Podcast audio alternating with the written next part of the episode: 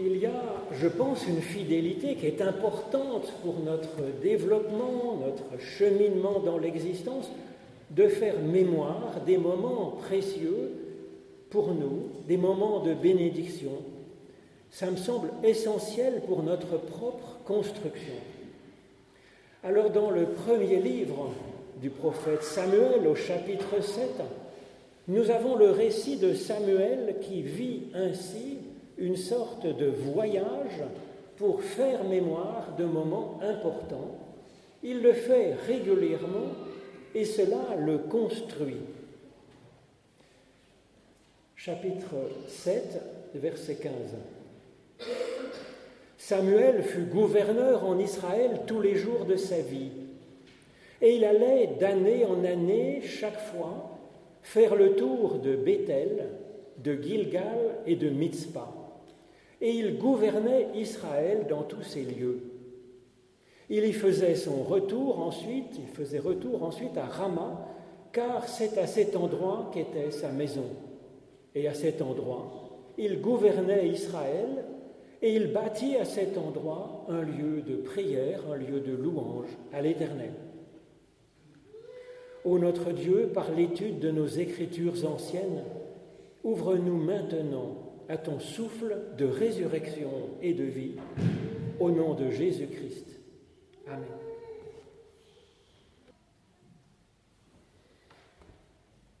Il y a un philosophe tout à fait remarquable, parce qu'il a été, en fait, il a fait ses études dans le même lycée que moi, le lycée Condorcet à Paris, mais plus sérieusement, Bergson est un philosophe qui apporte une pensée assez originale, qui a, voilà, qui a une influence.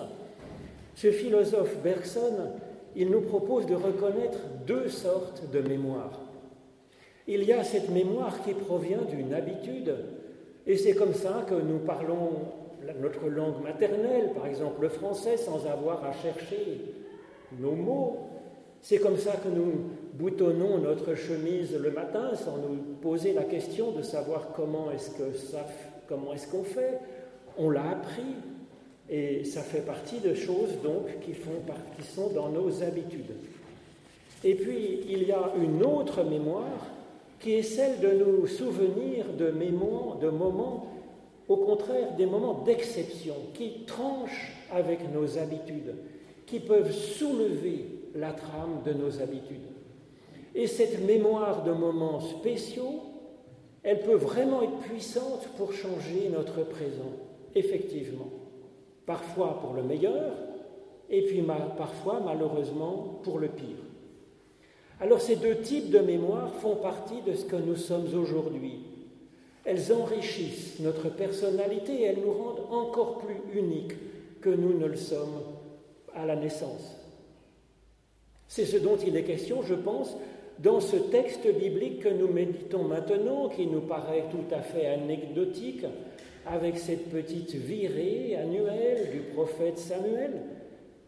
Mais ce texte nous propose, je crois, une belle façon d'avancer par un travail sur notre mémoire. Samuel a ses habitudes à Rama, nous dit le texte, c'est tout simplement parce que c'est chez lui, c'est comme ça. Et là-bas, Samuel gère en ce lieu les affaires courantes selon sa vocation. C'est son ordinaire.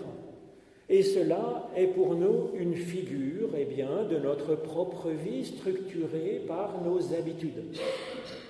Et puis ensuite, il y a cette visite, ce circuit que Samuel organise régulièrement dans trois lieux qui sont pour lui des lieux spéciaux.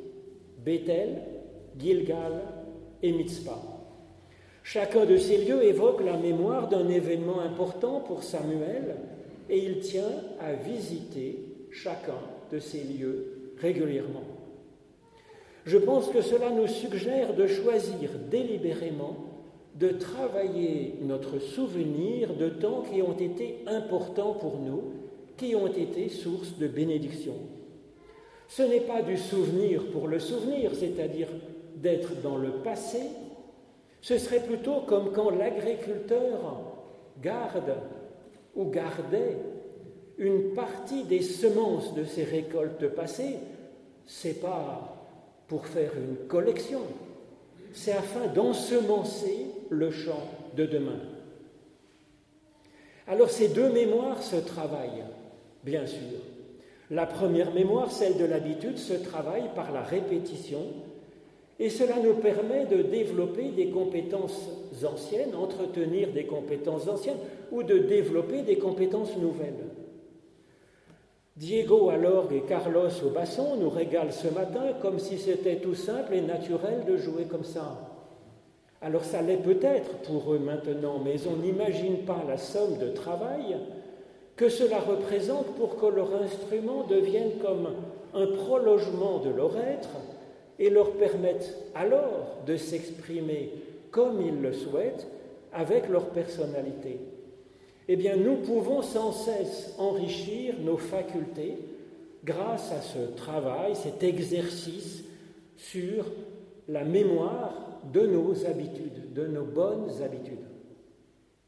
Mais quant à l'autre mémoire, elle est peut-être encore plus importante, le souvenir de moments d'exception qui vont transcender nos habitudes, et cela se travaille aussi c'est vraiment un grand bénéfice, cela multiplie le meilleur que nous avons déjà vécu, comme Jésus multiplie les pains et les poissons pour nourrir la foule.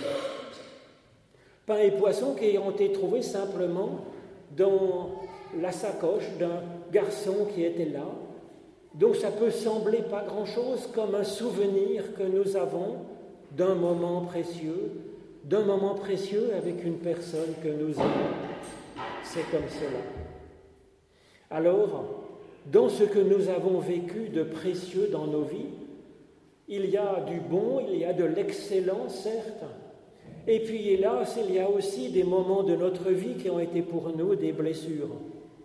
Dans son itinéraire de mémoire, Samuel ne passe que par des lieux positifs du passé, et je pense qu'en creux, cela veut dire qu'il choisit de ne pas ressasser les moments négatifs de son histoire, qu'il les écarte de sa source d'inspiration, afin que ce, ne soit pas eux qui viennent le déterminer encore maintenant. Alors cela demande parfois un vrai travail, effectivement, pour que nos mauvais souvenirs soient cantonnés dans notre passé, dans notre histoire et ne soit pas encore revécu sans cesse et sans cesse dans notre présent. Ce que nous propose notre texte, c'est d'avancer en choisissant de passer par nos souvenirs positifs les plus importants pour nous. C'est vrai dans la mémoire d'une personne que nous aimons. C'est vrai pour notre vie tout entière. Garder ce meilleur, aller chercher ce meilleur, tel moment de notre vie qui a été porteur de bénédiction et de vie, le ramener dans notre présent. Peut-être se souvenir d'un moment de jubilation, peut-être un moment où tout seul nous avons vu une aurore qui se lève, qu'importe. En tout cas, notre grande, les grandes étapes de notre vie elles sont marquées dans toutes les cultures par des rites qui permettent de garder, de garder ces moments précieux, ces moments importants de notre vie et de la vie de ceux que nous aimons, afin de pouvoir plus facilement en faire mémoire. Ça prépare le travail du souvenir. Alors pour les autres moments de notre existence, c'est à nous de chercher ces autres temps de grâce et de vie. Ce sont des petites et des grandes choses qui ont compté, qui ont compté pour nous, et pour les chercher, ces moments importants, eh bien, ne négligeons pas la boussole qu'est notre émotion. À l'occasion du décès d'une personne aimée, à l'occasion peut-être d'une simple photo retrouvée que nous avions glissée dans un livre, à propos d'un moment de déjà-vu, par exemple, quelque chose peut remonter en nous comme émotion. Et cette émotion, elle peut nous permettre de relever que tel moment de notre histoire a été un moment magique dans un certain sens pour notre vie. Avoir vécu cela dans le passé, ça nous constitue. C'est comme un trésor personnel. Cette mémoire, nous pouvons la visiter, comme le fait Samuel. Et cela intègre à notre être la bénédiction d'un instant. Ce n'est plus seulement la bénédiction d'un instant, ça la ramène pour ensemencer notre être d'aujourd'hui.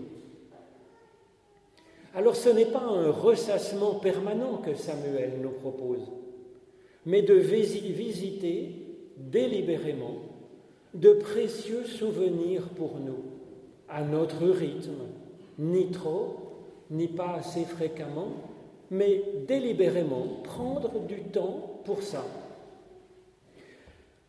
Chacun des lieux évoqués par Samuel est le lieu d'un événement positif.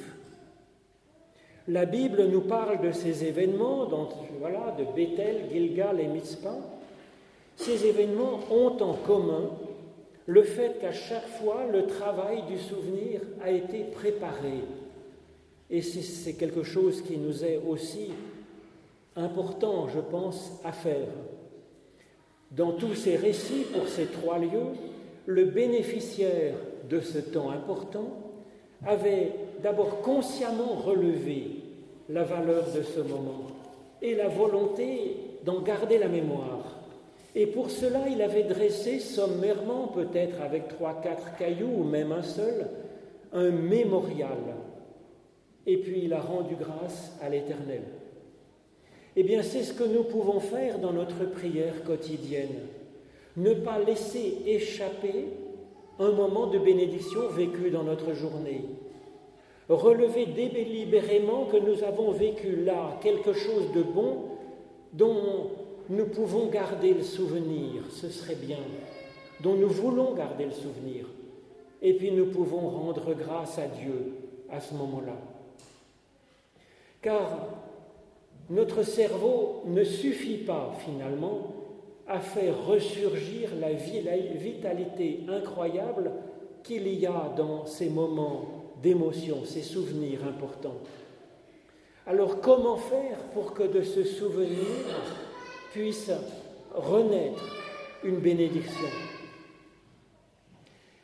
Alors pour tenir lieu de mémorial de ces pierres que dressaient les anciens, certaines personnes pourront être aidées par le soutien d'un objet par exemple, un coquillage ramassé sur une plage où nous avons vécu un moment important. Ou bien le soutien d'un lieu par lequel on passe et par lequel on peut repasser, comme le fait Samuel. Mais ce n'est pas obligatoire d'avoir ces supports matériels. L'essentiel me semble être de garder nos souvenirs importants. Pas simplement des vagues souvenirs, mais un souvenir incarné dans des anecdotes, dans des faits, dans une matérialité vécue finalement. Et puis, y associer la bénédiction de Dieu, la louange à Dieu. Les deux, le souvenir bien réel et la louange à Dieu. Car c'est Dieu qui transcende le temps. Le souvenir est le souvenir et il est dans le passé, alors que Dieu peut transcender ce souvenir et que ce ne soit pas simplement le souvenir d'un passé révolu, mais que ça devienne une étincelle de vie présente, ce qui est infiniment plus qu'un souvenir. Encore faut-il choisir ces souvenirs, les souvenirs les plus importants, afin de pouvoir les chérir, les visiter, les intégrer dans notre parcours de mémoire délibérée, volontaire, consciente. Dans ce texte, nous avons trois souvenirs de Samuel. Souvenirs de l'histoire d'Israël, dont il est question ici, mais ce sont des exemples types qui peuvent nous aider à chercher parmi tous nos souvenirs ceux qui portent des grâces essentielles pour nous. Il peut y avoir dans notre mémoire des souvenirs qui sont de l'ordre de Bethel, en hébreu, Bethel veut dire la maison de Dieu. Ce lieu a été nommé ainsi par Jacob après une expérience spirituelle intense qui lui fait dire, vraiment, l'Éternel est présent ici et je ne le savais pas. C'est ici la maison de Dieu, c'est ici la porte des cieux.